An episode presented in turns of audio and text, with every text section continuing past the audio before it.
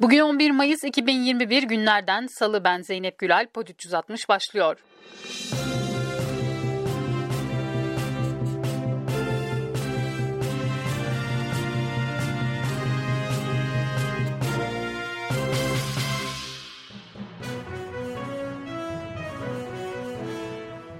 İsrail ordusunun abluka altındaki Gazze şeridine saldırıları dinmedi. Saldırılarda hayatını kaybeden Filistinlilerin sayısı 25'e yükseldi. 115 kişi ise yaralı. İsrail polisi de Gazze şeridinden atılan roketler nedeniyle iki İsraillinin öldüğünü, 7 kişinin de yaralandığını açıkladı. Cumhurbaşkanı Erdoğan, Malezya Kralı ve Katar Emiri ile İsrail saldırılarını görüştü. Erdoğan, İsrail saldırılarına karşı bölge ülkelerin ve uluslararası kamuoyunun harekete geçmesi için Türkiye ve Katar'ın yapacağı çalışmaların önemini vurguladı. İsrail polisinin işgal altındaki Doğu Kudüs'teki Mescid-i Aksa'da cemaate saldırması kapanma kurallarının uygulandığı Türkiye'nin birçok kentinde protesto edildi.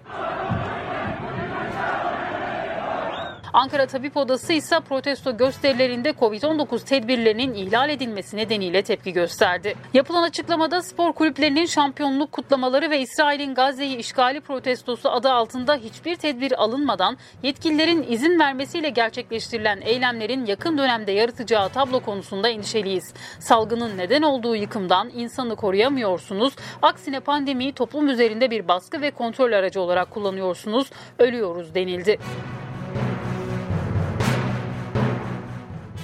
Sağlık Bakanı Fahrettin Koca vaka sayısı en çok azalan 5 ili açıkladı. O iller Kırklareli, Çanakkale, Düzce, İstanbul ve Tekirdağ oldu. Şehit aileleri Arife ve Ramazan bayramının birinci gününde şehitlik ziyaretleri açısından sokağa çıkma kısıtlamasından muaf tutulacak.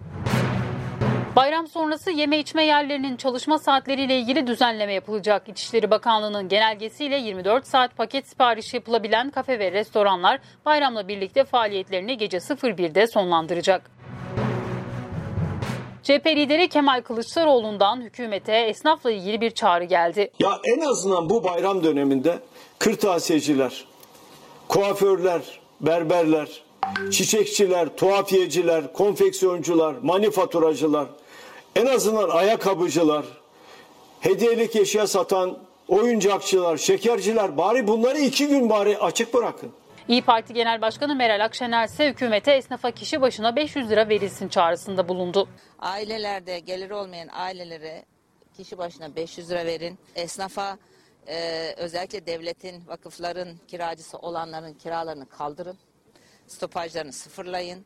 Adam başı çalıştırdıkları insan başına da 10 bin lira bir yıl ödemesiz, faizsiz e, kredi verin, e, hareketlensin dedik. Bunları köz dinlenildi. Gelinen nokta budur şimdi. İzmir Tabip Odası'nın koronavirüsün meslek hastalığı sayılması için yaptığı başvuru kabul edildi. SGK geçen yıl koronavirüsten yaşamını yitiren iş yeri hekimi Doktor Muharrem İdiz'in ölümünün meslek hastalığına bağlı olduğunu değerlendirdi. İdiz'in eşi ve kızına meslek hastalığına bağlı ölüm geliri bağlandı. İzmir Tabip Odası'ndan yapılan açıklamada kararın emsal teşkil etmesi gerektiği belirtildi. Hindistan'da Covid-19 nedeniyle öldüğü düşünülen 71 kişinin cansız bedeni Ganj Nehri kıyılarına vurdu. Yetkililer çaresiz ailelerin yakınlarının ölü bedenlerini nehre atmış olabileceğini söyledi. Ulaştırma ve Altyapı Bakanı Adil Kara İsmailoğlu İkizdere direnişini provokasyon olarak nitelendirdi. Rize İkizdere'de oynanan oyun ise sadece taş hoca ve çevre hassasiyeti değil. Sıkıntıları her zaman olduğu gibi bu ülkenin kalkınmasıdır. Bu provokasyonlar siz değerli kardeşlerimizin basiret ve ferasetiyle def edilecektir. CHP İstanbul Milletvekili Mehmet Bekeroğlu ise Rize İkizdere'deki doğa katliamını kepçenin önüne geçip engellemeye çalıştı. Dün geldi bakan burada herkese hakaret etti neredeyse gitti. İnsanlara rüşvet tek, teklif. Yani bıraktık. Yani hukuku hukuku da bıraktık artık. 16 Avrupa ülkesinden 31 bakan toplumda cinsiyet temelli şiddetle mücadeleyi temel alan İstanbul Sözleşmesi'nin 10. yıl dönümü nedeniyle ortak bir açıklama yaptı. Açıklamada Türkiye'nin İstanbul Sözleşmesi'nden çekilme kararının ciddi bir endişe kaynağı olduğu belirtildi. Bakanlar Ankara'ya bu kararı yeniden gözden geçirme çağrısında bulundu. İstanbul Büyükşehir Belediye Başkanı Ekrem İmamoğlu Fox TV'de İsmail Küçükkaya'nın konuğu olduğu gündem kayıp atlardı.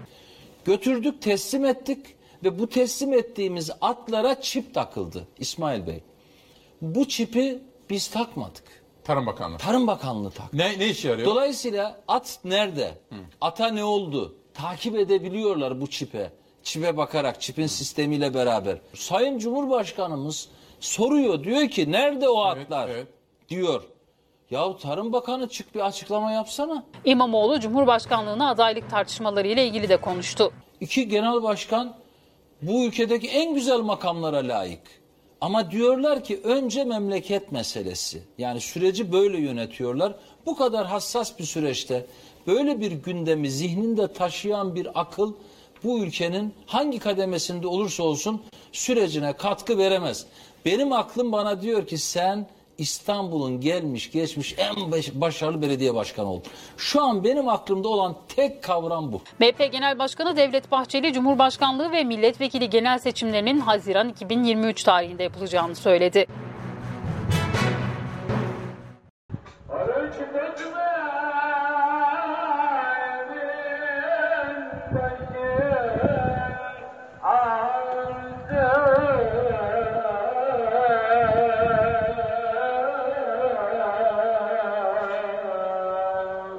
Manisa Valiliği cami hoparlöründen beddua şeklinde kaside okuyan imam hakkında soruşturma başlattı.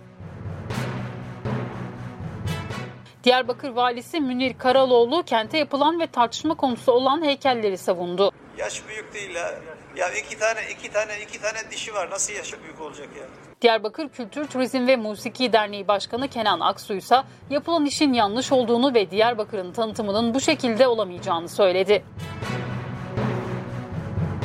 Bu haberle Pod 360'ın sonuna geldik. Yarın tekrar görüşmek dileğiyle. Hoşçakalın.